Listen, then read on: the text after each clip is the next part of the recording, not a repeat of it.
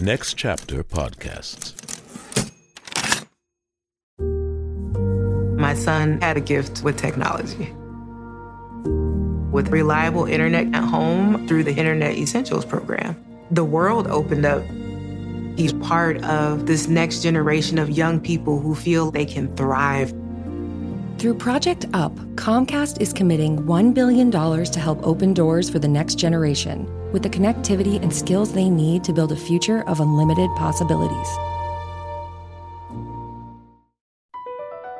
BP added more than $70 billion to the U.S. economy in 2022.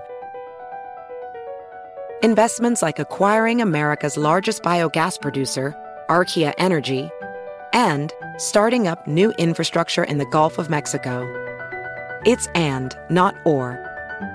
See what doing both means for energy nationwide at bp.com slash investing in America.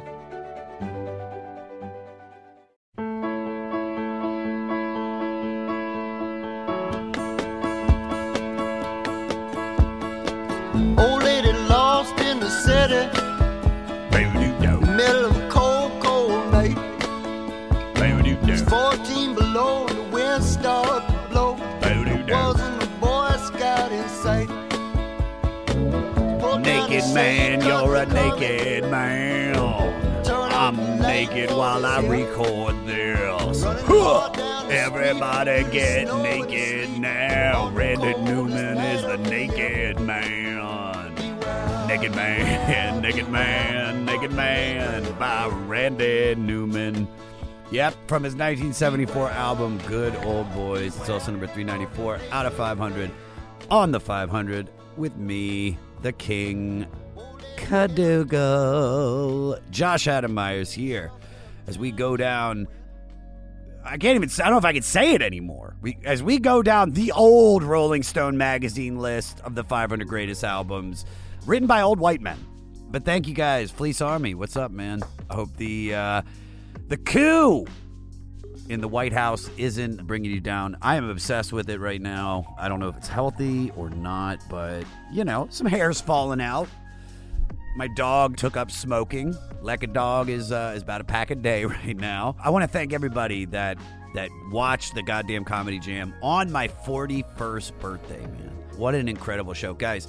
I can't stress this enough. If you have yet to watch the goddamn Comedy Jam live, then this is your chance to do it. We're doing it at this incredible place called the In Crowd, and man, you are involved. My buddy Steve from Scotland was watching. He stayed up until five in the morning so he could tune in. He had a great time. Crazy Evan, who runs our Facebook, everybody, guys, it's so much fun. Be there. We're going to announce the next lineup for December very, very soon, and I'll have a great lineup for you. And I just want you guys to be there.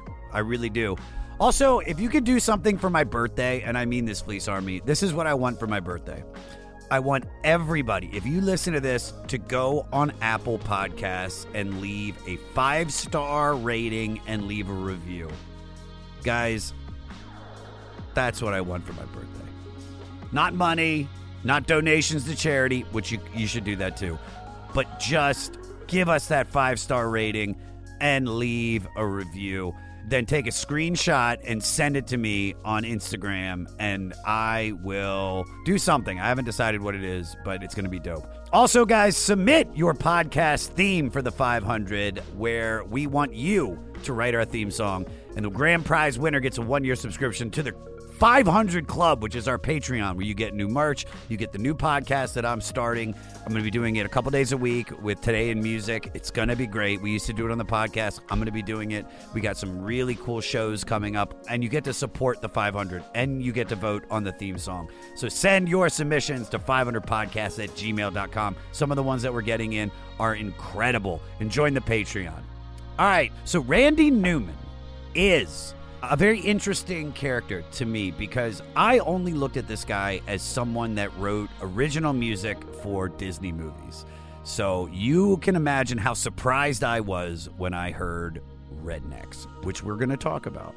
Released on September 10th, 1974 on Reprise Records and produced by Lenny Waronker and Russ Titelman. This is the fourth album by American singer-songwriter Randy Newman. Randy was born in Los Angeles in 1943, but his family moved to New Orleans shortly thereafter before he returned when he was 11. As the nephew of three prominent Hollywood film composers, he became a musician at a young age and a songwriter by 17 after being obsessively influenced by Ray Charles. After dropping out of UCLA one semester before earning a BA in music, he decided to go pro. And by 1962, while he was composing background scores for TV shows, he put out a single that flopped. He decided to concentrate on writing for other vocalists, including pop songs from movies. By the mid 60s, after some successful hits for other artists, mostly in the UK, childhood friend and future co producer of this record, Lenny Waronker, hired Randy as well as singer songwriter Leon Russell and Van Dyke Parks, great name, to play on and arrange recording sessions for bands he was producing as a junior A&R man for Warner Brothers Records. As Waronker moved up the chain of A&R at Warner Brothers Records, he brought his crew with him where he eventually signed Randy to Warner's artist-centric Reprise label.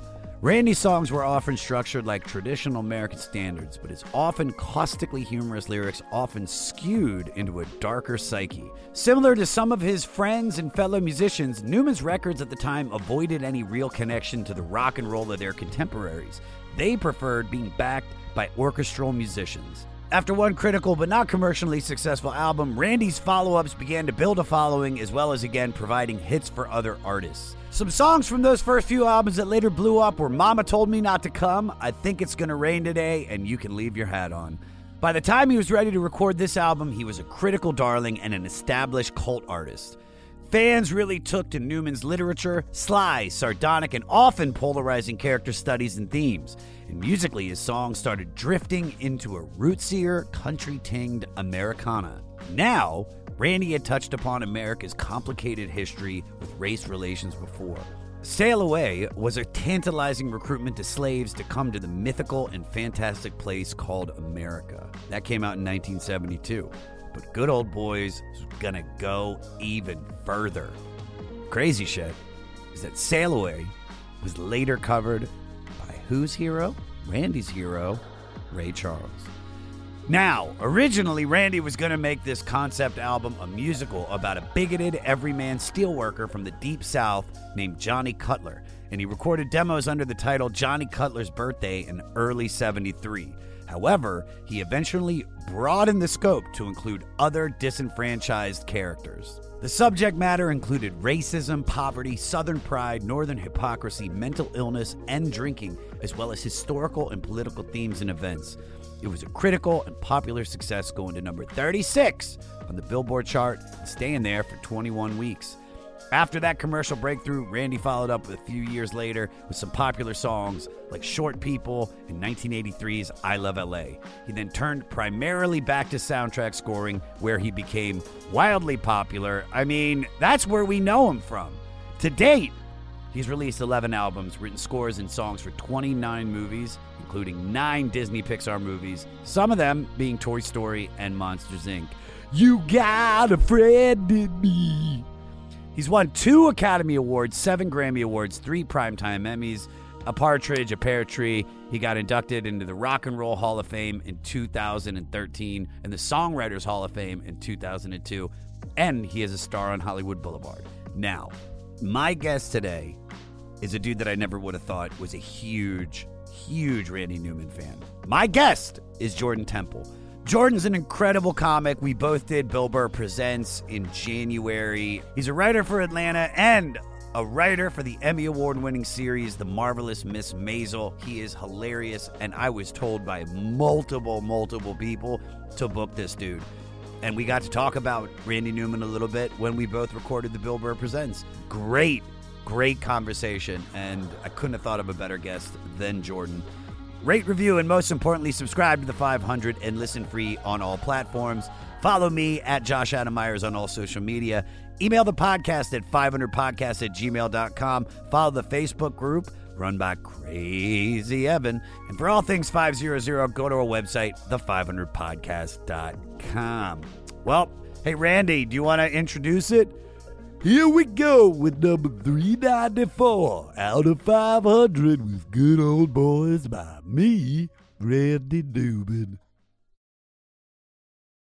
So it still makes me laugh Jordan because it was maybe like fuck like a year ago. I was talking to Mike Lawrence, the great, the late great. I want to say late because at any moment his diet will kill him. But, but God's honest truth. He goes, he looks at the list and he goes, "Dude, I see you got some Randy Newman albums coming up on here. You need to go for Jordan Temple." And I was like, "What?" I was like, "He, dude, he fucking loves Randy Newman, loves." So you didn't pitch me on this. Mike Lawrence did. And then we talked when we did the Bill Burr Presents, and I mentioned it to you, or, or maybe a little before or after that, whatever. And and then you verified that. So tell me how a, a black dude from Queens becomes a diehard Randy Newman fan. Take me on that journey. My journey with Randy Newman. Where did I start? I want to say, was it 08, 09? Was that record he had out? His last, last record, Harps and Angels.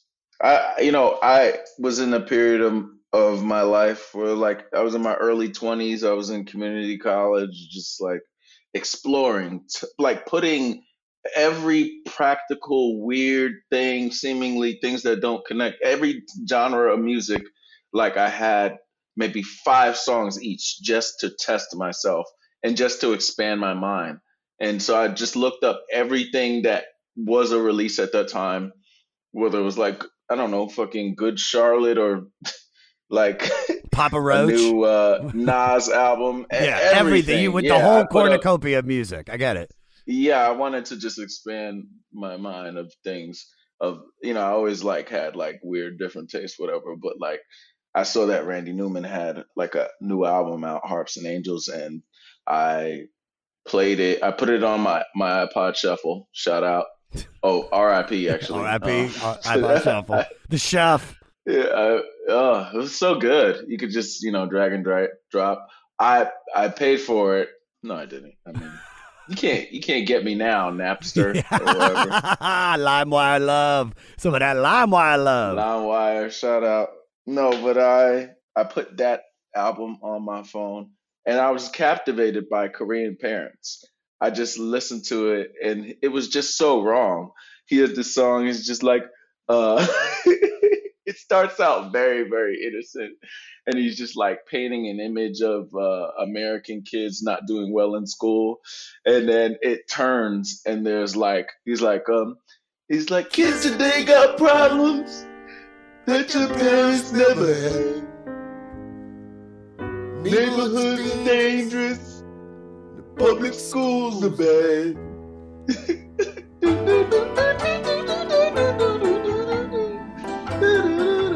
He's like Korean parents for sale, and that's when I fell in love. I was like, I'm hooked. This man gets it. Yeah. It's satire. It's like, it's playful. It just, I saw a, review of uh, Good Old Boys, the album we're going to get into. Description is basically like, it borders on some of his songs, borders on like infantile and magical.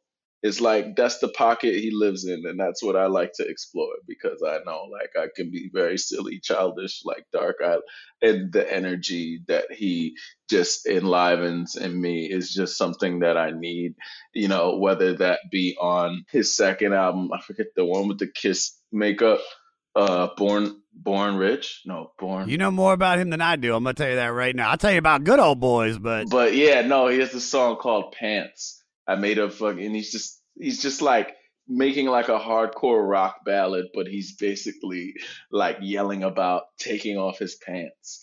You know, and it's like shit like that. It just tickles the fucking mind. It's just too weird.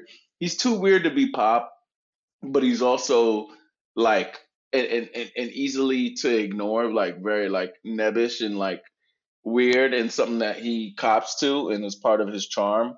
And I'm sure a lot of people have wanted him to go away or wondered why in the hell they ever heard short people. But then he made Toy Story and it's just like you, you just can't ignore him. Like I Com- completely, complete. I mean, I, I know it's funny that I ignored him. I've ignored him for years, and now I know that Randy Newman is God. It goes, it goes Morrissey, Bryan Ferry, Randy Newman, Miles Davis. Randy is above Miles. Um, so what? So you hear the that album that you download, and then do you just start digging everything? You just want like all I want to do is listen to Randy, and you start going through all the rest of the records. A bit. I feel like I was chewing on that one for a little bit, but then you know I went back every now and then up until like maybe 2015, 16, and I was just listening to you know I was listening to the the, the catalog or this like you know the songs he did for the natural. I, li- I like his composition too which is really nice. Um you know he comes from a family of like composers. His uncles were you know that combined with him going to visit family in louisiana like every summer really paved the road for the the very outsider kind of perspective he had but with insight for people in the South. Like there's empathy there in ways that a lot of people, you know, who don't live in the South, they just oversimplify the people. And he didn't have that, even though you would think that the characters he was describing, or the, you know, especially in Rednecks, is basically him. You know, he's like, uh, last night I saw Lester Maddox on a TV show, some smart ass New York Jew. Like, a lot of people would describe him as that, but you know, California Jew. But you know, like, but he under he he holds the mirror. Like he still know he knows who he is while making fun of people. Like some people will mock people and not be able to see their own hypocrisy, you know. But I think that he he can, and that's that's what makes him. That's what sets him apart, and it also helps that he sometimes feels like intentionally has a shitty voice. Because it's like it's not about hitting the notes it's about the feeling that it embodies. If a better voice sang short people it would be much harder to get upset. But it's supposed to make you uncomfortable because it is not a typical like prejudice that people have and that's what he's doing he's making he's making a mockery of prejudice itself by saying, yeah, you're getting upset if you're short, but here's a, you know, something that, you know, a short black person, uh, the common thing is that they're black, not that they're short. And that's the ridiculousness of the prejudice because, you know, it's it's ridiculous to, you know, kind of categorize some a person just based on one thing, whatever it is. And uh I actually played that for a short girl. What was that? Short people? Yeah, she was just kind of upset. It's like, oh, that's, oh, no, let's turn this off. Let's put something else on. Let's put some, let's put some K-Ci and JoJo on. fun, yeah. No, I well, so all right. So tell me about this record. What's your experience with this, and what what are your feelings the first time you hear this? Because because you got this this like you said this old white New York Jew, well, really raised in New Orleans, um, well, L.A. Jew, really. Um, but but he's this is an album that I mean the the subject matter. Ta- he's talking about racism. He's talking about poverty, Southern pride, Northern hypocrisy, mental illness, drinking, as well as like historical and and political themes. So I mean, so so you've dug the other shit. Now you hear this one for the first time, and what's your first reaction? I think my first reaction was uh, relief. I think when I heard Rednecks, it was such a relief having growing up in New York.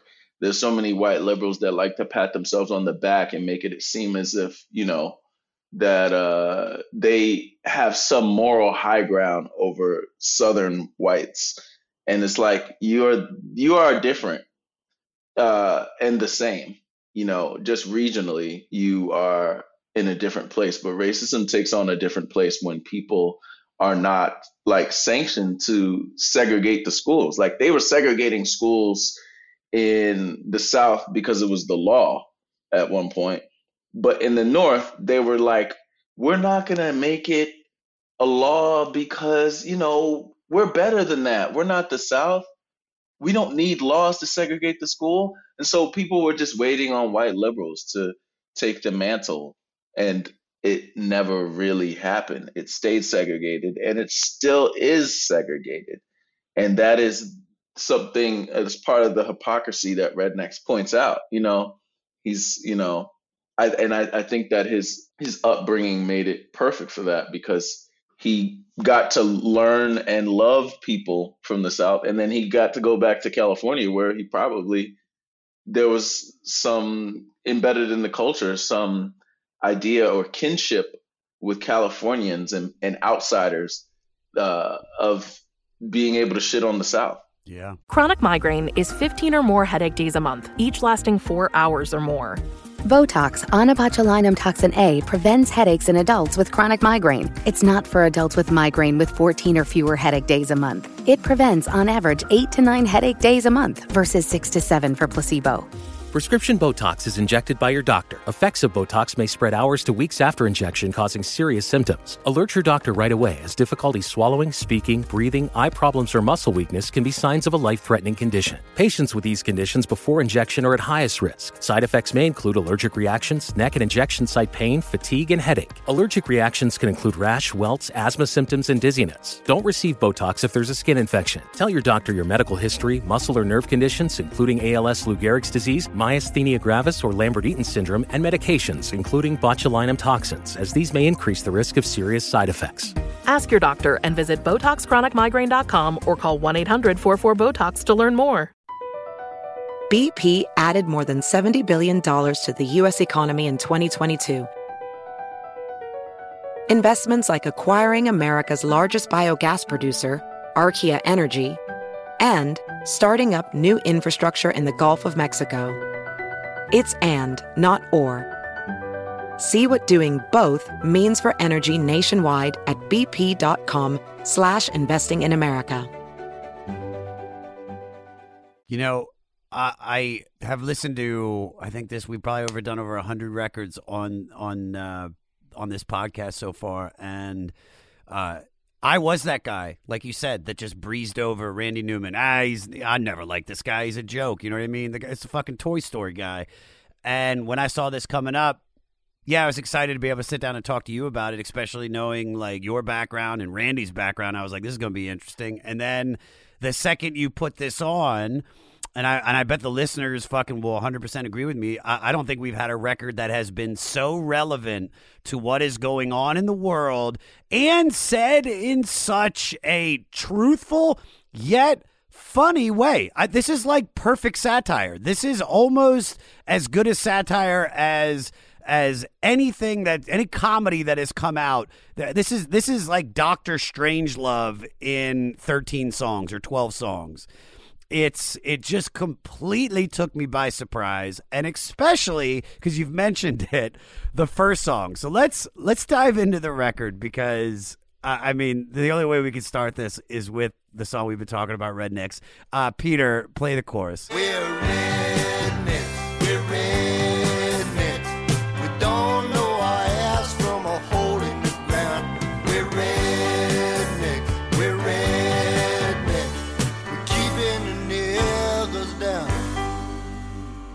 Uh, what what was that, Randy?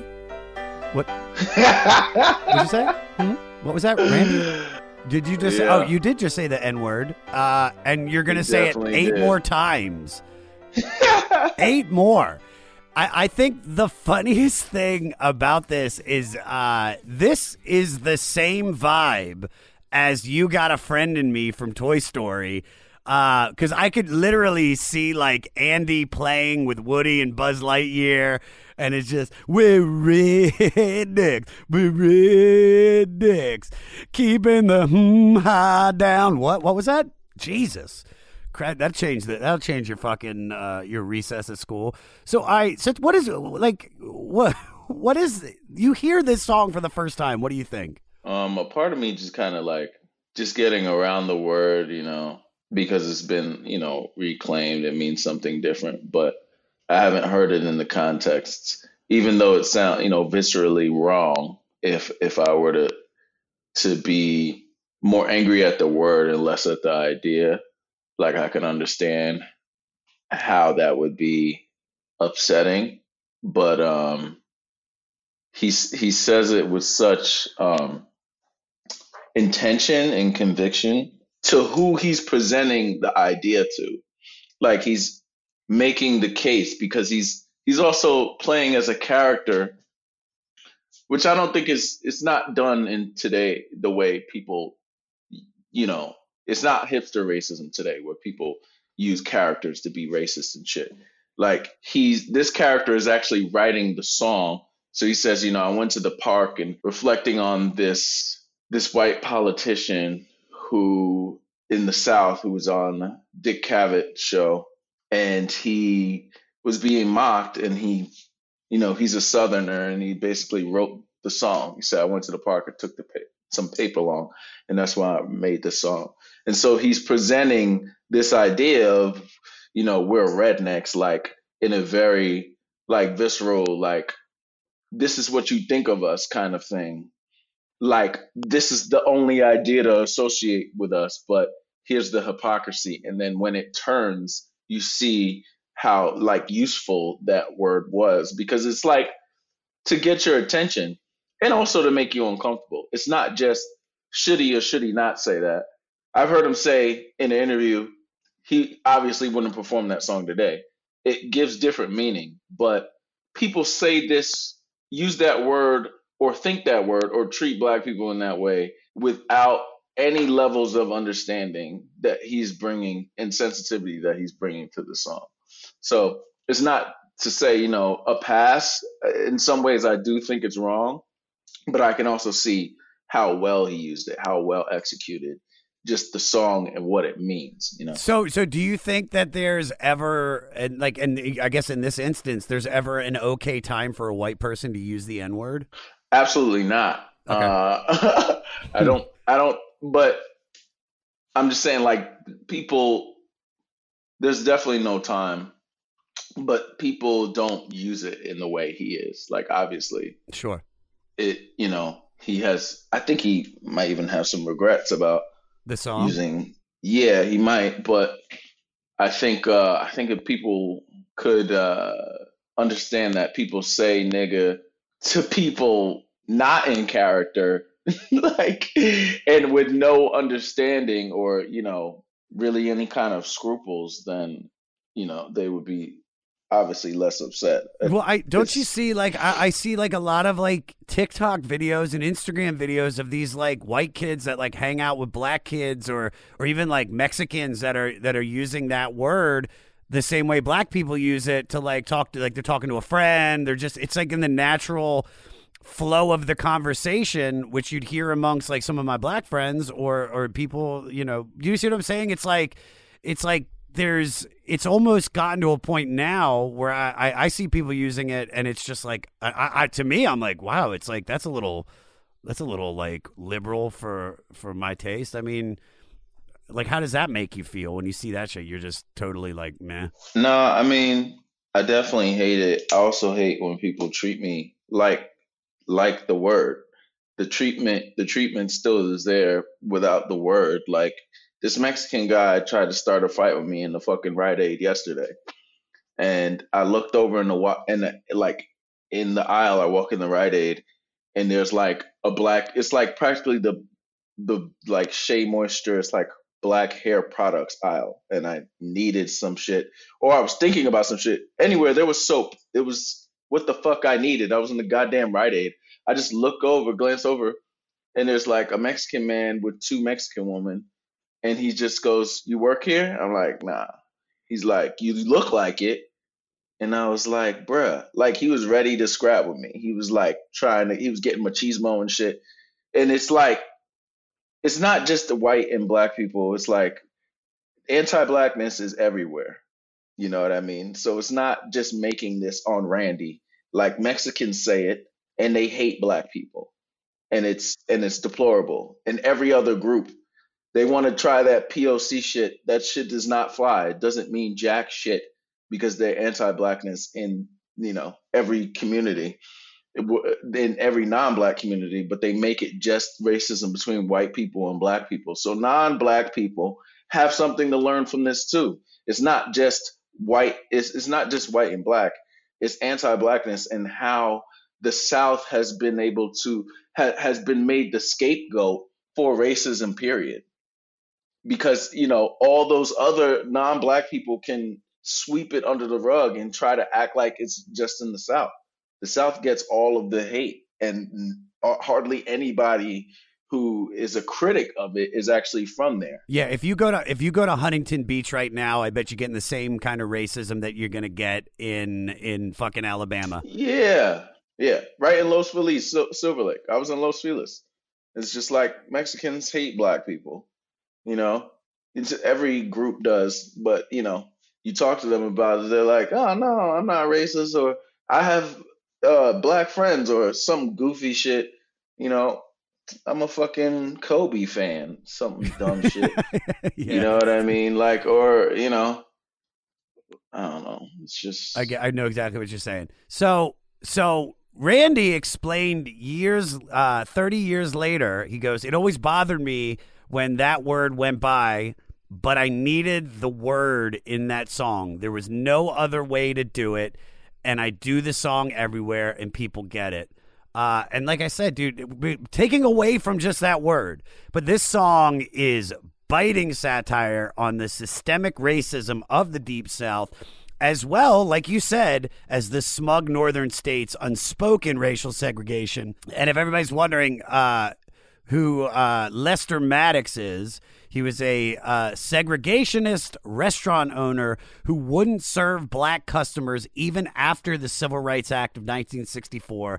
And he used that notoriety to get elected the Populist Democratic Center from Georgia from 67 to 71. And in the vein he was a populist, there were some reflections or of Trump, um, him kind of laying the groundwork in terms of not just being a populist, but voting, but relying on, you know, certain like imagery and, you know, resting his kind of hatred, laying it kind of bare for everyone to be like, oh, okay, yeah, I can like openly hate. Yeah, but yeah, he was a restaurateur. Little known fact, I don't know if this is going to tickle you, but the backup singing on this song, as well as several others, are by the Eagles, Don Henley, Glenn Frey, and Bernie Leadon.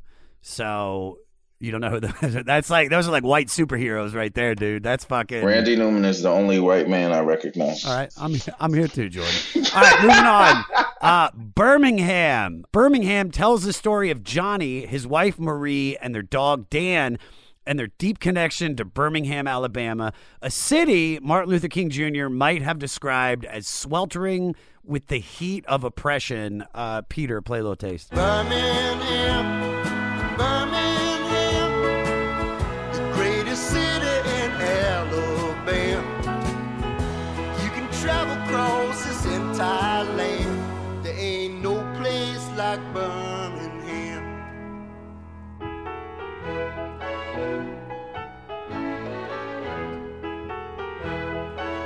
What I enjoy about this song, besides it just being this this this really beautiful song about Birmingham, it's funny because Johnny is like aloof to the fact that Birmingham was the epicenter of the American civil rights movement of the 50s and the 60s. You know what I mean?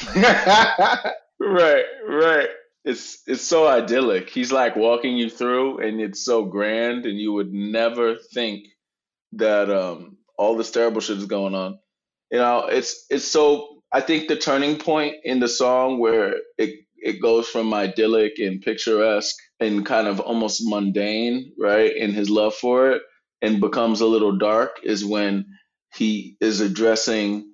He's like, uh, you know, addressing his uh, dog and he says, "Get him, Dan."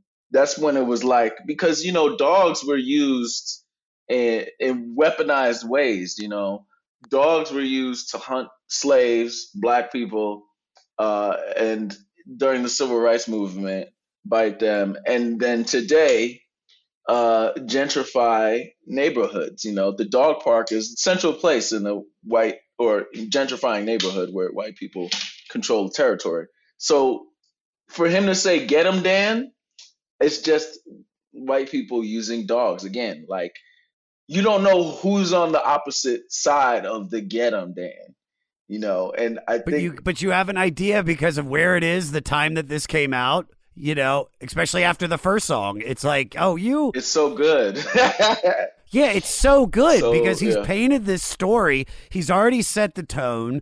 You you already know the direction he's going, and yet he's presenting this hor- horrible, horrific event of somebody being attacked by a dog, most likely a black dude, and it's like underneath this beautiful fucking melody of like of like lollygag. This sounds like music you like fish to, and you're like playing catch with your son do. It doesn't sound like something that's attacking like your black neighbor. All right, Marie. Now this one, this one got me in the feels. Uh, I, I teared up a little bit. Peter, play a little bit. When you're in trouble, turn away. But I love you, and I loved you the first time I saw you. And I always will love you, Marie. I love mm. you. Yeah, it's it's just everything about it. Just the the cadence that he's singing, the pauses, and then the strings uh, are just incredible. Um, The arrangement is next level. yeah, yeah, you can see that he came from uh, a very musical family and the influences that he has because this is just fantastic. So this is basically the last song. Johnny Cutler explained how his wife's name was Mary, uh, but is also known as Marie, and it's funny because Newman seems to be making the statement that Southern masculinity hinges on not sharing one's feelings. And that may be why Cutler has to get blacked out drunk to tell Marie how in love with her he really is. So, I mean, that's that's that's it's a pretty fucking true thing. Uh, thoughts on this song? Because I saw you going ape shit, fucking, and you're like, "Woo, fuck yeah!" you love it. Yeah, those chords, those chords are, I mean, literally pull your pull your heartstrings. No pun intended. But yeah, it was. Um, yeah, he is drunk, and it is like also him describing his life. You kind of hear a little bit, you know, when he says there's pride in when he says I make a living with my hands, but you know that the difficulty of that job at a factory drives him to drink, which makes it much harder for him, you know, to probably emote because you you do a job where it's it's painful. You you day in and day out, maybe you can't spend as much time with your wife.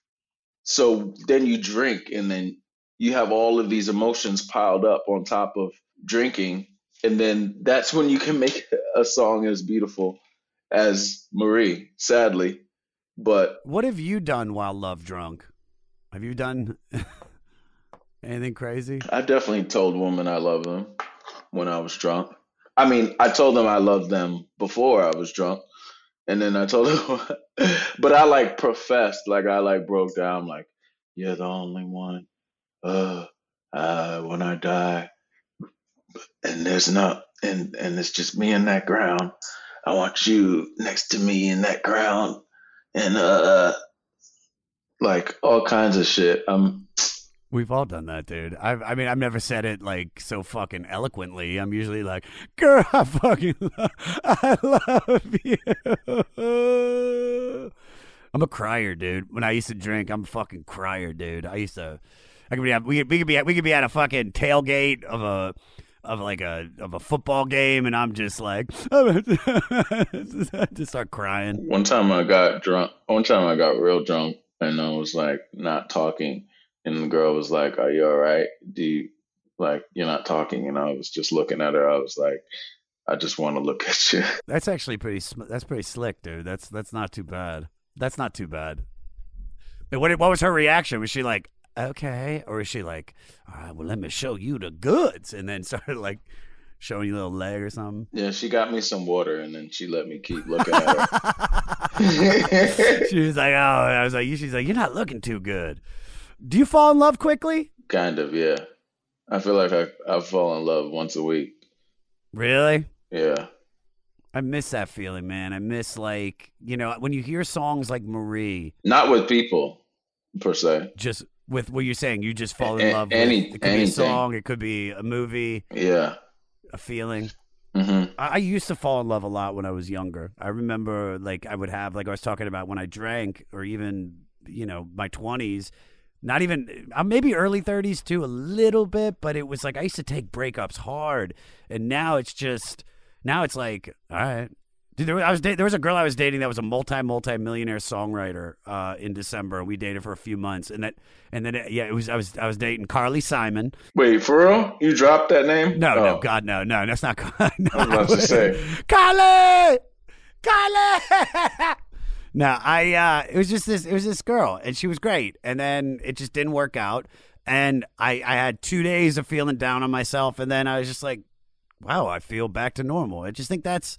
I think you you understand love and you understand the emotions the older you get. Now, keep in mind, I was a 39 year old man, well, 40 at that point, so I'd been through it. You know, like like you said, like I used to fall in love hard a lot. Now it's like it, now it's like I could walk into it and be like, all right, let me get to know this chick. Let me find out if it's cool, and then I'll put the emotions into it. And the fucked up part was I I was like four dates, then I put the emotions in, and then she was like, I don't know if I want to have a boyfriend right now because I'm still kind of not over my ex. And I was like, God Damn. damn it. You I was like, I already saw us vacationing in Ibiza. Like I literally saw us just me driving your Tesla. Damn. Damn it. Yeah. Yeah, dude. We'll get there, dude. I'll fall in love. All right. So uh, the next one, Mr. President, have pity on the working man. So this was written a few years earlier as a plea to the soon to be disgraced President Richard Nixon that also slyly lists some of his transgressions and limitations. But as you said on the text when I booked you on this, this hits harder today. Uh, Peter, play a little bit. Maybe you're cheap, maybe you're lying, have lost your mind. Maybe only think about yourself. Too late to run, too late to cry now. Maybe you've cheated, maybe you've lied, maybe you have lost your mind, maybe you're only thinking about yourself. Too late to run, too late to cry now. I mean, this is this is exactly what we are dealing with right fucking now. All current. I mean, it literally could have been like, you lost the election. Stop teasing my erection. See that exit sign? That is your direction. Uh, Mr. President, please leave the White House. I know it may sound funny, but people everywhere are running out of money.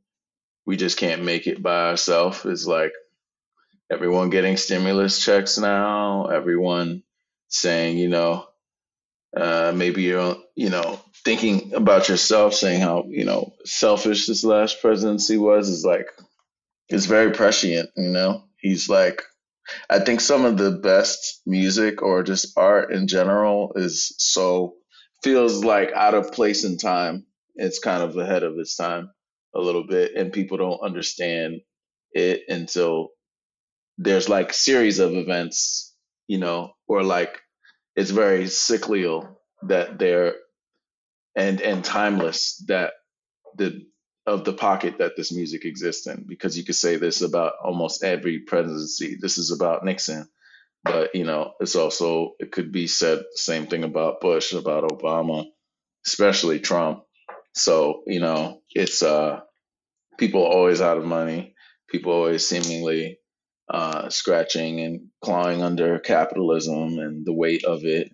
And, you know, it's uh having pity on the working man is also uh, an interesting, just uh, you know, perspective or something. I think Randy has embedded in this Southerners kind of story and insiders thing because he's not saying particularly any other color man except the white man. When he says man, because man is typically associated with white man, is something that a lot of white people feel and have poor whites have felt um, and often feel forgotten.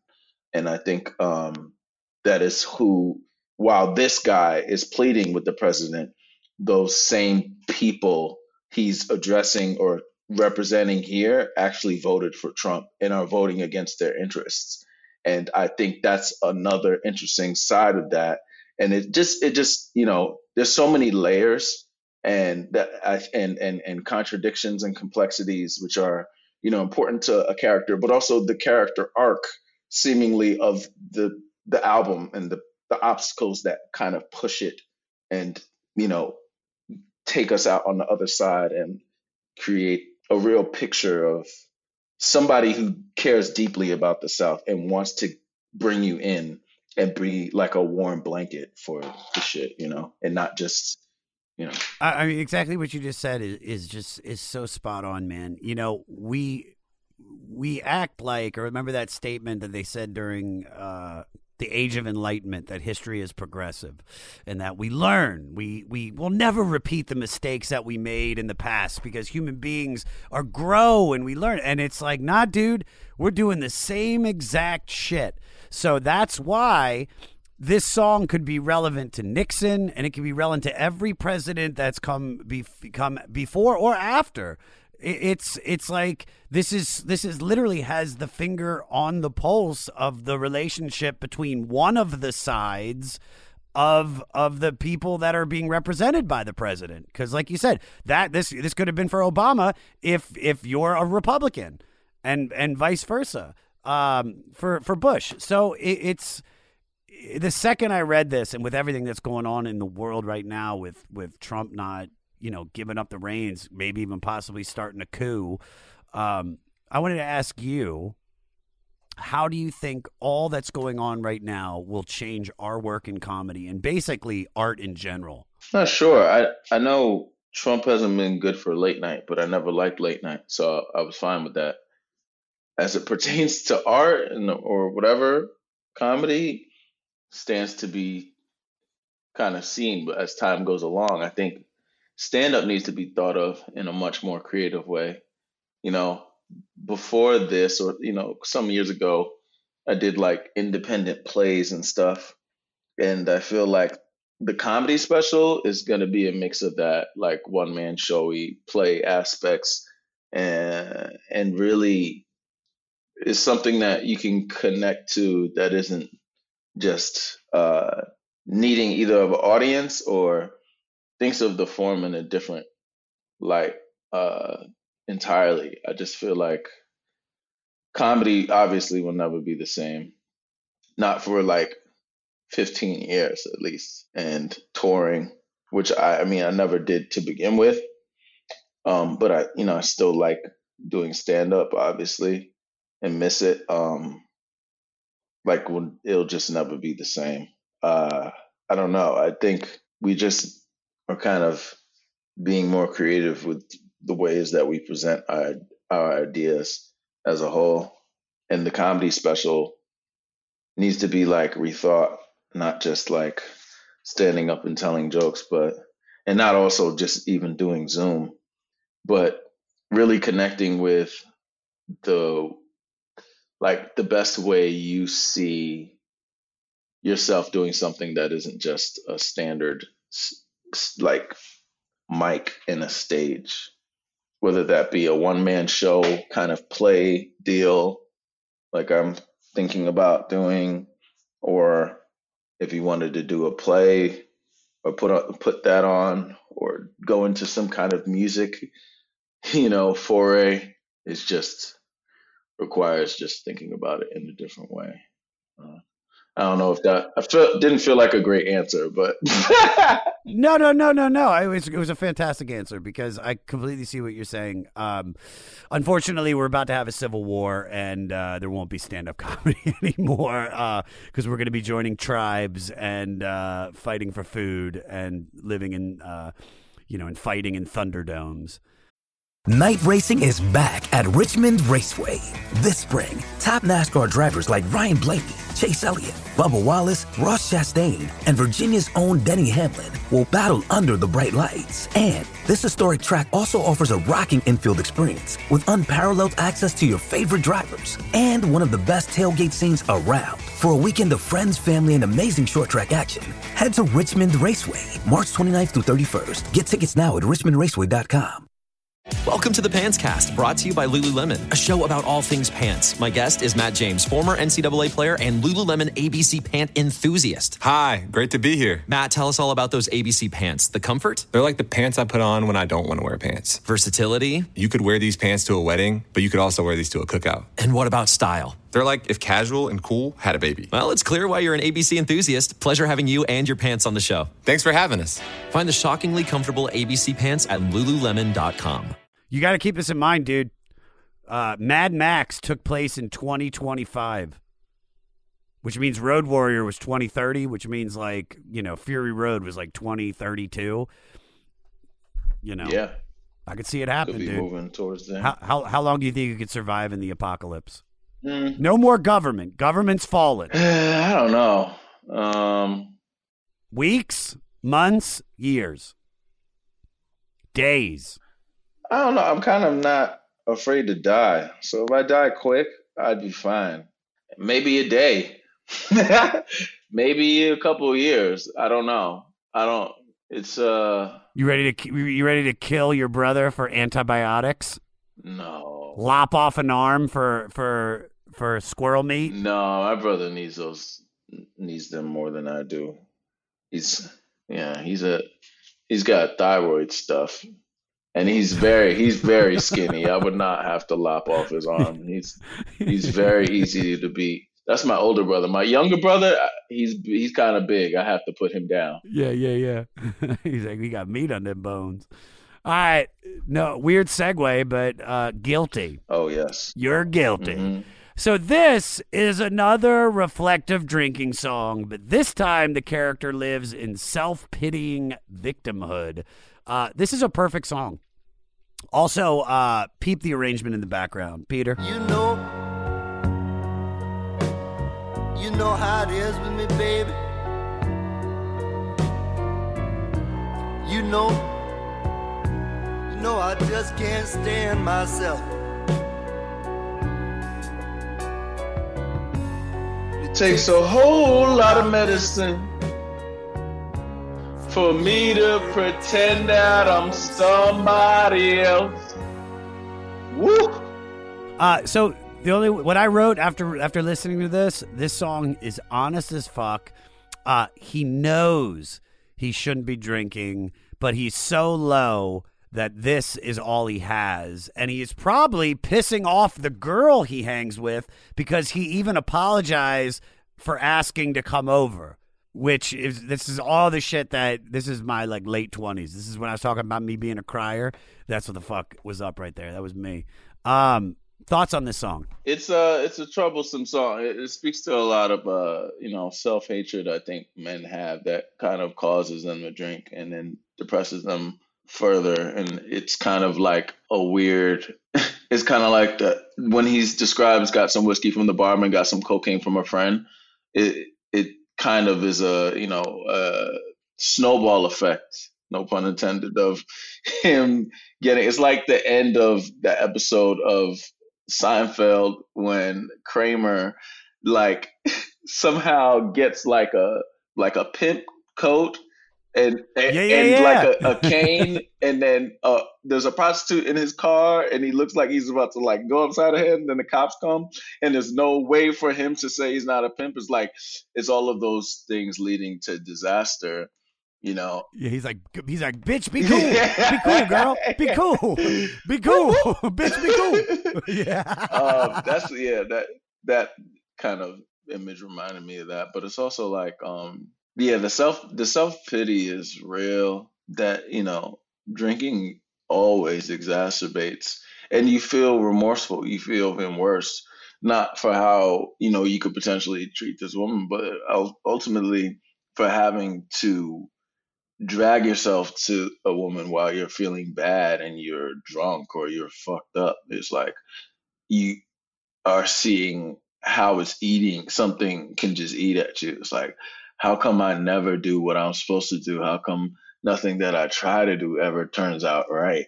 You know and i'm i'm guilty baby i'm guilty. I'll be guilty all the rest of my life.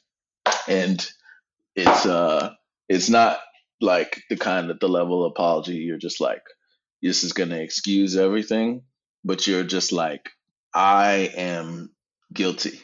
I don't know what else to tell you. Like I know what I am, and I feel terrible about myself. And uh, you know, that last part. That part you played is the realest. You know, Oh, it's the best. I just can't stand myself. It takes a whole lot of medicine for me to pretend that I'm somebody else. I thought about so much of stand up when I thought that, not just the drinking being the medicine, but the attention seeking, all of the sets you do that you need to fill the void is like the courage you kind of seemingly need to do it. It's like all the energy. He's like, it takes a lot, whole lot of medicine for me to pretend that I'm somebody else. Is like that persona you build up to get on stage to to you know corral that stage presence takes so much and it's pretending you get off stage and you're just like man i'm just you know i'm telling an idea of the truth then you get off stage and you feel like you were living a lie just on there sometimes uh, or at least sometimes it feels like that because you think that you're a strong person but you know a part of you if, you, if you've done stand up a lot especially that you are beholden to it, a part of you. And especially during um, the coronavirus, you're like, fuck, damn, I need that dopamine hit of fucking attention. And you just like, no, I'm a strong person, man. I'm like, I don't need to stand up. I'm a, and then you get up, you don't have it for two weeks. You're like, Zoom, let's do it. Zoom comedy. Tap, tap, tap, tap, tap, tap. Like, you're like, yeah. you know, um, and yeah, you, it takes a whole lot of medicine for you to pretend that you're somebody else to build build up the courage and then to come down off the high and then having to replace it with shit to get the same fucking chemicals in your fucking brain, you know? Yeah, man. That's there's so many comedians. That's that's why they they do coke after their set, and that's why they do drugs. It's because they're they're trying to mask who they really are, and then just keep that high going. That was perfectly said, dude. Uh, perfect. All right. Louisiana 1927. All right, so these next three songs veer away from Johnny Cutler's story, but still capture the spirit of the Deep South while digging into its history. So while doing some research for this album, Randy read a book about the Great Mississippi Flood of 1927, which killed at least 200 people, left 700,000 without homes, and destroyed the previously thriving cotton industry for years. Besides the tragedy itself, this song captures the feeling shared by those affected that the Northerners, including President Calvin Coolidge, were generally apathetic to their plight. I feel like that's perfectly summed up in this part here. Peter? President Coolidge come down in a railroad train. A little fat man with a notepad in his hand. President sailing fat man admit a shame. What the river has done to this poor cracker's land. I mean, that's that's just that's fantastic. How, how does this how does this song make you feel? I like, well, outside of, well, just thinking about uh, how it reflects a little bit to rednecks, it's a different, it's showing them in a much more humble and kind of humili- humiliated state.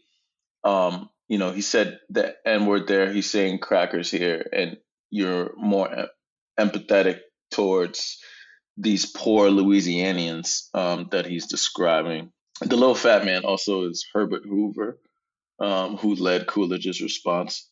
But yeah, it makes me feel like uh, it's just part, kind of in the same vein we were describing, like how or like the other song was Mr. President. It's the same here with the flood, right? Because the levees constantly break in Louisiana. We saw it not too long ago with Hurricane Katrina.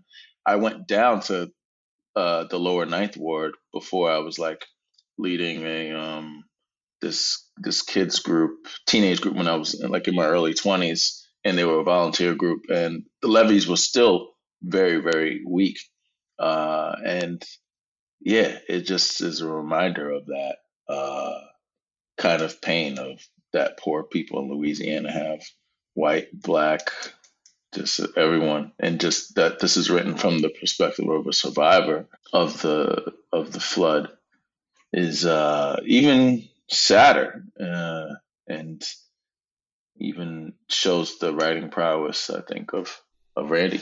Of Randy, yeah. You know, it's funny is we had uh, Harry Shearer on the podcast who lives in Louisiana, and and he said, you know, the the spirit, regardless of the tragedies that have beset Louisiana and New Orleans, there's there's a, a love for life, and the and the people that live there. It's like, yes, it's like they're they're downtrodden, they've been beaten, and they've been, you know, like you know we know what happened with Katrina and, and the survivors of that, but they had to regroup. But it's like they regroup and they and they push forward and they still keep they keep a very positive like uh you know uh, like frame of mind as best as they can. Big time, big time. I was actually staying in the lower ninth ward, and there was like the black Indians that uh you know are there during Mardi Gras.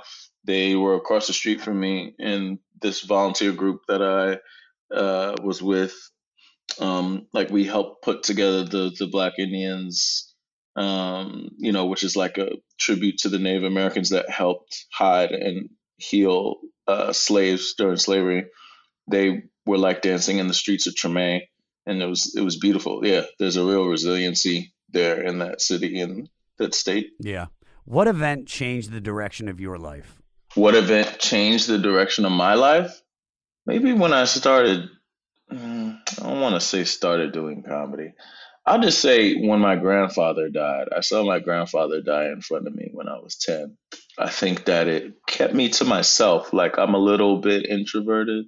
I can be extroverted, but I think that it kept me it kept me observant and it kept me a little bit removed in a in a kind of good way. I don't know. I think that you know there's an overemphasis sometimes on trauma in people's lives and comedians, and sometimes it feels kind of hogwash and you know boring. But I think that it has some credence in terms of shaping obviously who we are.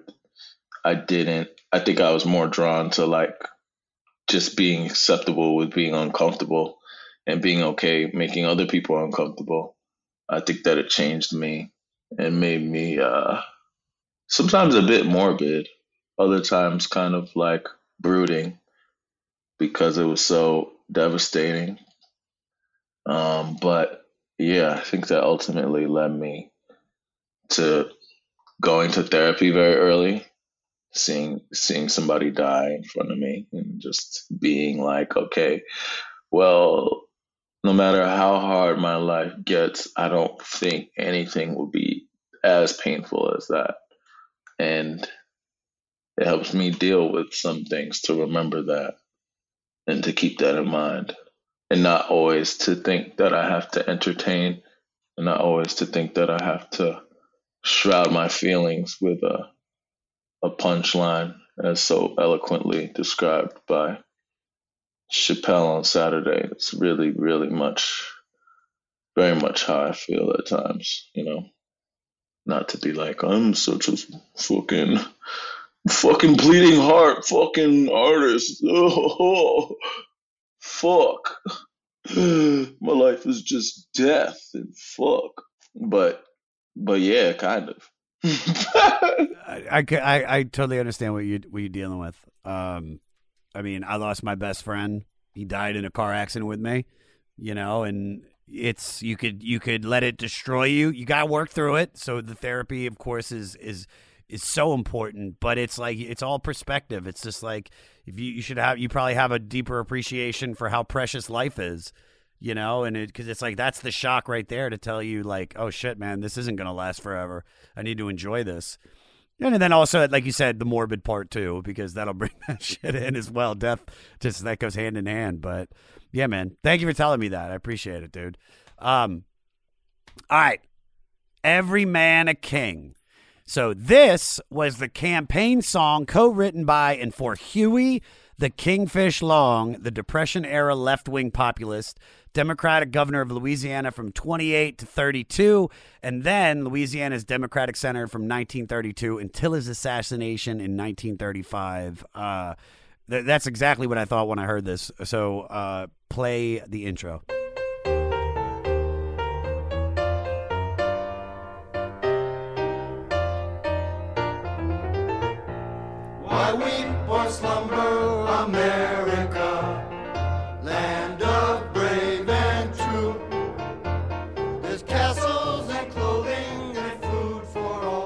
So even before I read the lyrics, I was like, this sounds like a 1920s political fight song. This is like, and I was right. I was 100% right about that, which is cool to have him put this on the record.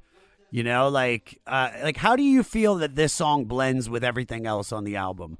Being that this, he didn't write this. Oh, I love it. I think, you know, it's very ragtime esque. Um, I just thought that this song was, um, it like it did blend, but it was so short that you miss it.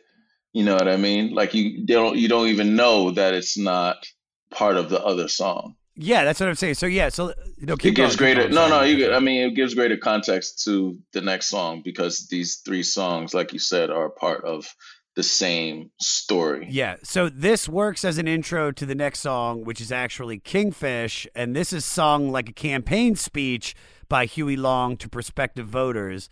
Uh, this one kind of reminds me of something we already have heard, though. Uh, so, Peter, play 123. Here come the kingfish, kingfish.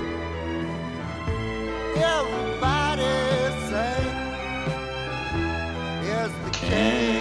This- This kind of, to me, sounds like rednecks a little, but just without using the N word. Do you know what I mean? It's maybe it's not as like it's not it's not the same uh like power of the song where it's like upbeat and stuff, but it's just the same cadence. So that's exactly what I heard when I heard this. yeah i mean it feels a little bit like a, a dog whistle because you know it, they are not when they say friend of the working man you know they're only appealing to white people it's uh it's not as bad as uh stand back and stand by but it's still you know very uh divisive So this was influenced by another book Randy read, and in fact, the reaction to the Great Mississippi Flood helped Kingfish get elected a year later.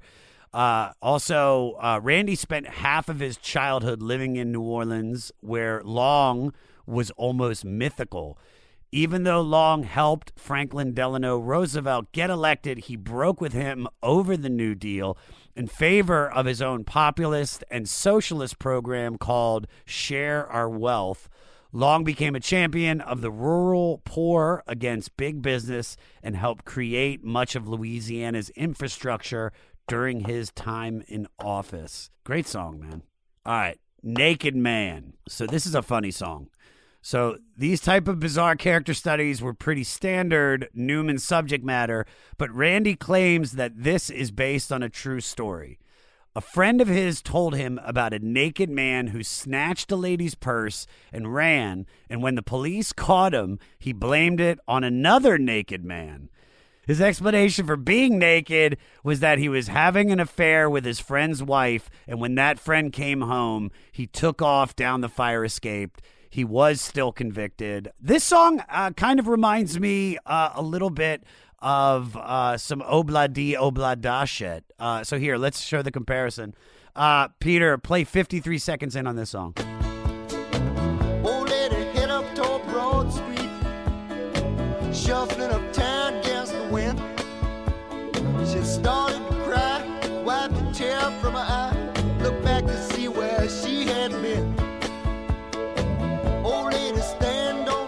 Now, uh, play some of the Beatles Obladi Oblada.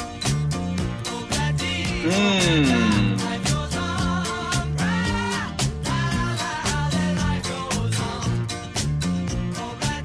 Thoughts on this? Mm. Yeah, the, the arrangement is similar.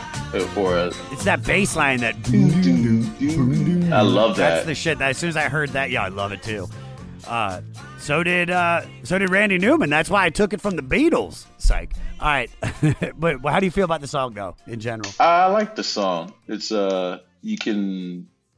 He's very good at like painting a picture line by line, and it just being like a narrative, like tying a narrative around something, and you being able to like see it, like in the same way. You know, you could listen to Nas describe something. It's very poetical, and then he adds something seemingly like random, like shuffling uptown against the wind. She had started to cry, wiped a tear from her eye, and looked back to see where she had been. You know, like you just is so much in the shadows of that where you're like, all right, I have to read between the lines because is she crying because she's realizing that she's being followed or is she uptown like, is she crying because there's wind you know what i mean like what is is it is she's looking back to see where she had been is it or is it wind from you know that's the double meaning and the shit that i'm just like tickles tickles your mind Yeah, yeah, yeah. I just love the story behind this. I think that I think it's just such a funny like subject matter to write a, a song about, uh, but it's fucking phenomenal. Which also There's a line which I guess I didn't realize before because he says it so casually that he says uh, he said they found out about my sister and kicked me out the navy. So the naked man is implying basically is off genius that he's has an incestuous relationship with his wife while he was in the navy, and that's what led him to be discharged into a life of vagrancy and petty crimes he lives in the song's present day. So the the naked man. Uh, sometimes when you get songs where it's seemingly absurd, and you're just like, all right, what's going on here? You're just like, well, this crazy person is crazy for crazy's sake. But I love the background. Like they found out about my sister. That's all you need to know. Like what? yeah, yeah, That's yeah. so fucking crazy. like it's so crazy. We got another day of NBA action. And with FanDuel, every night is a watch party. So it's time for your FanDuel crew to make their bets. So, what's the move tonight, gang? You know that new customers who bet $5 get $200 back in bonus bets if you win. Woo-hoo, we're heating up, fam. Bet all the stars with all your friends and make every moment more only on FanDuel. New customers bet $5 get $200 back in bonus bets if you win. Make every moment more with FanDuel. It goes down in the DM. It go down. It go down in the DM. 21 plus and present in Virginia. First online real money wager only. $10 first deposit required. Bonus issued is non-withdrawable bonus vest that expires seven days after receipt. See full terms at fanduel.com slash sportsbook. Gambling problem? Call 1-800-GAMBLER. All right, wedding in Cherokee County. Uh, so it's kind of difficult to determine whether Randy is sympathetic or condescending in describing the impending wedding of a backwoods groom who has several misgivings about his troubled soon to be bride and his ability to perform his husbandly duties on their honeymoon night. Uh, so that's about his dick. Uh, this line I'm about to play had me fucking lulzing. Uh, Peter? Papa was a midget. Her mama was a whore. Granddad was a newsboy till he was 84. Slimy the old bastard he was. Man, don't you think I know shit? What an interesting wedding party, dude. Like, it's like, all right, let's seat the midget at table six. Uh, whore, put put her over there with your cousin. You know what I mean? Rolling Stone critic Greil Marcus uh, disgustedly thought that Randy was goofing on certain Southerners solely to entertain the more elitist, highbrow audiences. Uh, what are your thoughts on that? What do you think he was trying to do? Well, I mean, that's kind of a joke in of itself because it's just like, well, if you don't get it, maybe you can't read. No. Um, wait, who said that? A rock critic for Rolling Stone magazine. Oh, no, I don't think that was it. I mean, I think he's showing both sides. He's showing humanity and he's showing that people are actual like freaks, you know, are not not unlike the movie, the 1932 movie Freaks. It's like uh, I love the like the title characters are like at a table. There's this girl who seemingly like the whole movie is acted like she's holier than now. She's better than like whatever this group of like circus freaks, and then she has you know, it's 1932, so they don't think about like they're they're not thinking about like disabilities or teasing someone is wrong. But something something happens to her, and she becomes like a freak basically. And they go, they're all like sitting down to eat. All of these midgets and whores and all these people that Randy is describing, they go gobble gobble. We accept her. We accept her. One of us. One of us.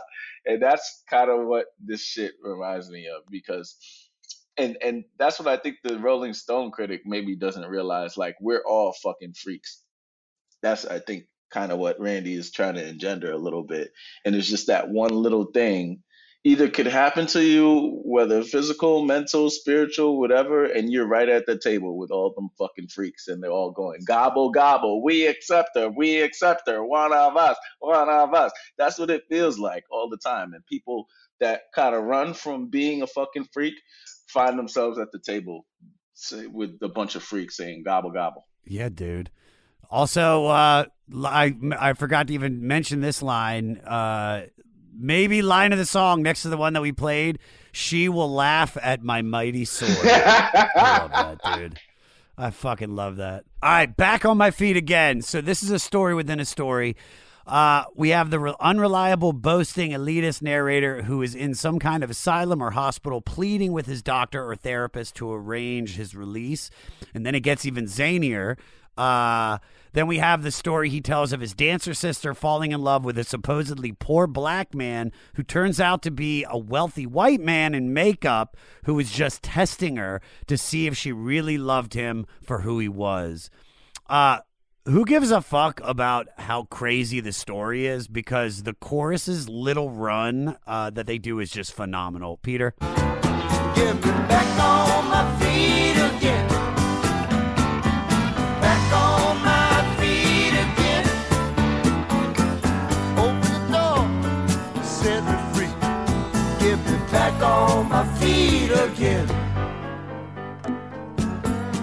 I think what's so great of, about Randy, man, i- is just like you, it's lyrics sometimes override the music that's playing in the background and that's overlaid over, and and it's just when you really study him as a musician, uh, and like you said, like as a as a not a accompanist, I'm trying to think of the words, I'm fucking them up. Uh, as a as a songwriter, it, it's just he is phenomenal, and and it's like as I listen to this, this is one of the popular songs on the album. If this was if there were singles, this could definitely be one of them.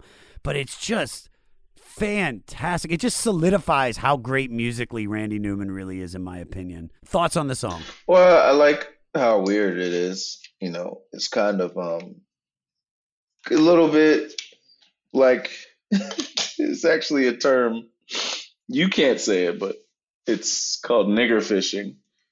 Where basically it's like common day nigger or like old I guess back then it was like first nigger fishing. So basically like today, like girls there have been white girls who dress up and like they're like, I'm Hispanic or I'm black and it's just like they have filler and all this shit. And then you fucking they're like dating fucking black people or some dumb shit. Or even anybody, just confusing them into thinking they're white.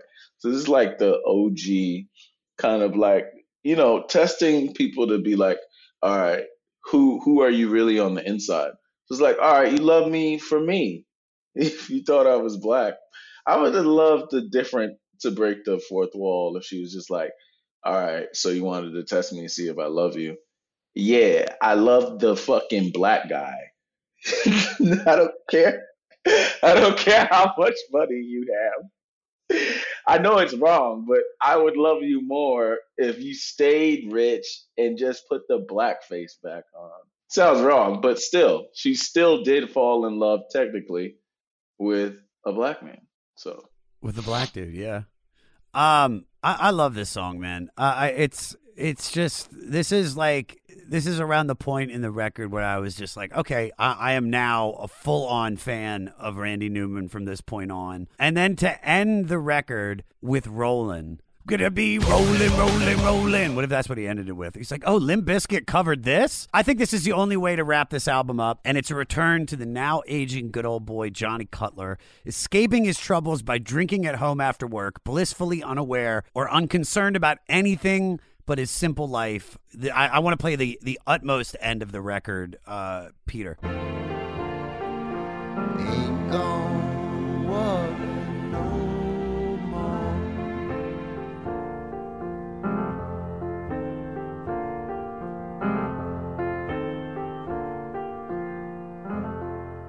Ooh, just that little orchestrated like sting at the end. It's so great. All right, thoughts on this? No, I love it. I think uh, I've smoked to this song. It feels weird. I'm like rolling while listening to rolling, but uh, no, I like it. It's um, I like the ain't gonna worry no more kind of thing. It's Yeah, it's, it leaves you on like a like a positive like you know mantra just to like take with you from this. It's just like through all the bullshit we've just been through in the South, and and you know, and I know this is still from that same character who hasn't had- it as hard as as like the blacks in in the South, but it's just it, it's you know like i said one one more time it's it's he's aloof he's aloof to what's going on and maybe while while there's all this you know racial strife going on for everybody else he's just like yeah man i'm just a good old boy Right. What You else know? can I do? life's gonna keep going on for me I'm gonna keep rolling. Um, he's lo- he's losing. He's kind of not understanding just how like anachronistic he is a little bit, like just uh, out of space in time. Like he doesn't know how to track it because every day is the same. He's he's just telling you what he does day after day after day after day, and it it's sad. And you realize how much sadder his existence is and you don't you almost want to be like you know you have to take a double take no matter who you're kind of talking to or like thinking about like that you don't project your ideas of who they are on that that you have about them onto them. And i think i think this is somebody who's dealt with the pressure of that and is also kind of acting a little bit like the person everyone thinks they are but but being okay that he is some of those things and isn't some of those things that people think about. Yeah, I, I, just think I just think this is such a beautiful button on this record. Uh, like I said, that changed my complete opinion about who Randy Newman was, and I'm I am so fucking glad that this record came up right now because it, it was it was sandwiched between LCD Soundsystem, Sound of Silver, and fucking Kala by MIA, which are both like two bangers, and then you have like you have Randy Newman just fucking dropping fucking dimes on us. All right, you want to do a couple facts and get out of here? oh yes who me oh yeah yeah i want to do some fucking- facts i wanted to do twirling your beard with, I wanted with to do my- watches on. i wanted to do my randy newman joke Oh, hey, do it. Go ahead. No, go please. Um, so uh, I don't know if you guys could tell, but I'm a big fan of Randy Newman. Yeah, actually, the other day a friend of mine called me Randy Nubian, and I feel like it's the first time one, anyone's ever understood me. Uh, Randy Randy Newman is great. He's got a great satirical song called "Sail Away." It's written from the perspective of a slave trader who's trying to convince prospective slaves to come to America. It's great. It goes up. In America, you get foodie. Don't have to run through the jungle and stuff up your feet. Be as happy as a monkey in a monkey tree. So climb aboard, little walk, sail away with me. Sail away, sail away. We will cross the mighty ocean in the Charleston Bay. And then he wrote the Toy Story soundtrack. Who has that kind of range? Yeah, I love Randy Newman. May he rest in peace. he's still alive. I just hope he's resting well. Wait, you but you met him though, right? I did. Yeah. Tell me about that. I met him at a Hollywood Bowl. I have my ways, and I went. I was like, it was great. I saw Danny DeVito was back there. He was so sweet, uh, and of course they're friends, you know. And I saw him, and I was like, Randy, can I have a picture, please? I could tell he was you know, he'd done a long show. Um, and he was he was very kind. Took a picture. Wasn't trying to bother him. Just wanted a sweet picture.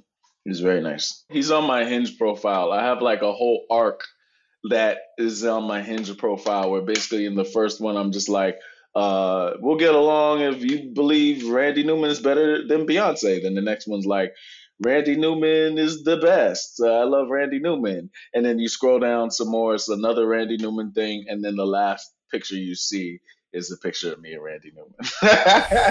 Fire, dude. All right, let's do a couple. Let's do a couple facts and get you out of here.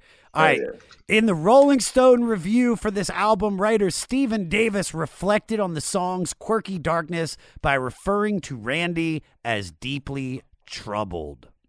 How do you feel about that? Do you think he is? Yeah. And um, no one no one that isn't deeply troubled could make music as good as that. So yeah. No, I completely agree. Completely agree. I, I I talk about this all the time in the podcast. The best music, you know, comes out of England because of the weather. Seattle, great music because of the weather. You know, some of the greatest artists that are on this list have, have had drug problems and depression and anxiety and everything. And it's like, even greatest comics, you know, we for the most part we we we have, we might have a solid foundation, but we had to build that over some real rocky shit. Randy recently released a song called "Stay Away" mm-hmm. to support people during the coronavirus pandemic. The song can be downloaded and proceeds go to the Ellis Marsalis Center to to support undeserved children in New Orleans' 9th district. Hell yeah. Fucking fucking love you, Randy. Go go goat. That song is so Rand funny. dog. That song is hilarious. I gotta listen to it. Dude. You got me wanting to listen to way more. Like I want to listen to the the slave songs. I want to listen to the World War II songs. I'm in. I'm Rand. I'm all up in Randy Newman. Uh, watch people watch like me become this huge Randy Newman fan, and people are like, "Yo, why you why you biting Jordan, dude?" And I'm like, "Nah, man, we we, we connected your- over this." Get your own thing. All right, I got I got Rod Stewart. Rod Stewart. That's my All right. Randy signed away the publishing rights for his first album at the time because he didn't know how popular his songs would become for other artists.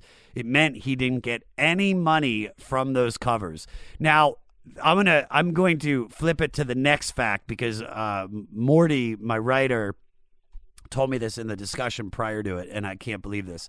So Randy's debut album sold so poorly that his label, Warner Brothers Record, offered customers the options to trade it back for another record from their catalog.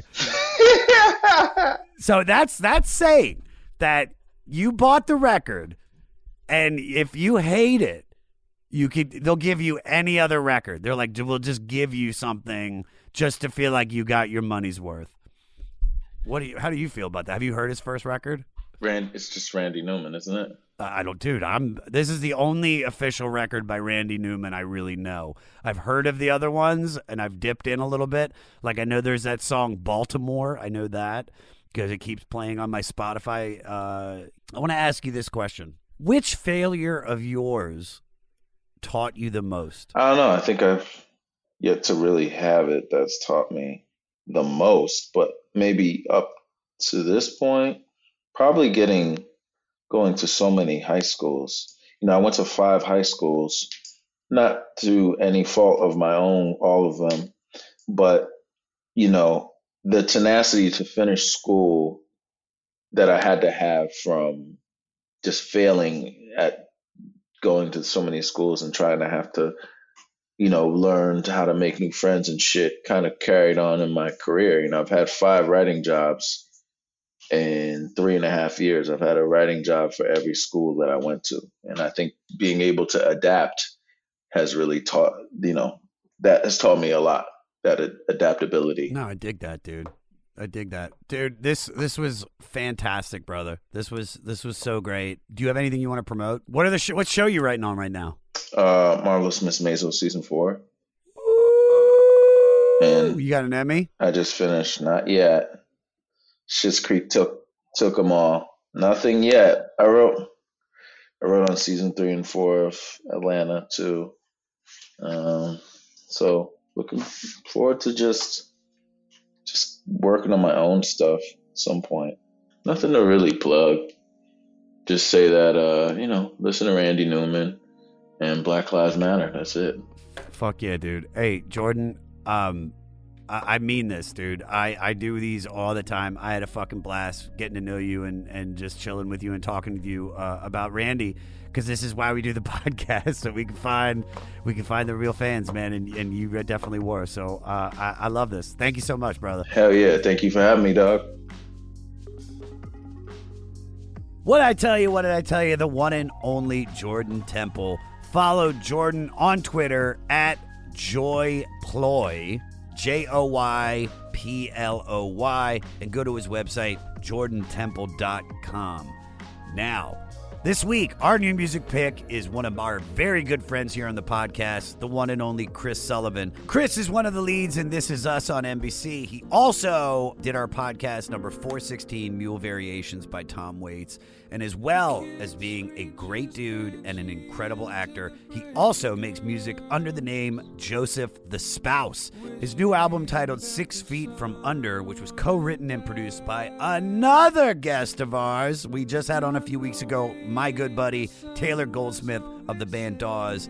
The album comes out this week on November 19th, and you are listening to Messiah Moon, one of the many great tracks from this album. You can follow Chris's band on Instagram at Joseph the Spouse, and you can find links to the album on our website, the500podcast.com. And if you're in a band and were directly influenced by one of these albums or artists and you want your music featured on the 500, send us your song. 500podcast at gmail.com. Put the album and artist that influenced you in the subject line. Next week, it's MIA week as we go deep into her 2007 sophomore album, Kala. You got homework to do.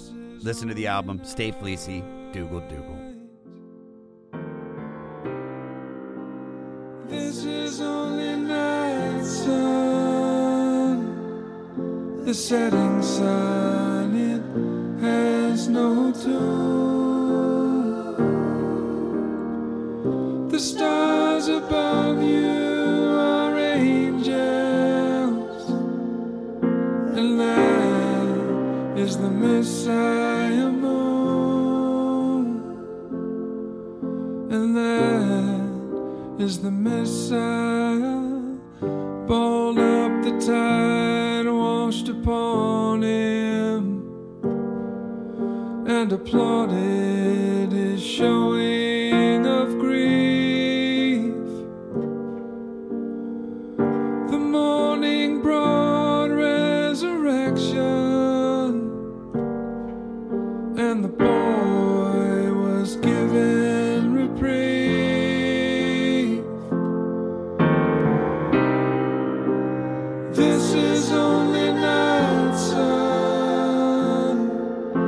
the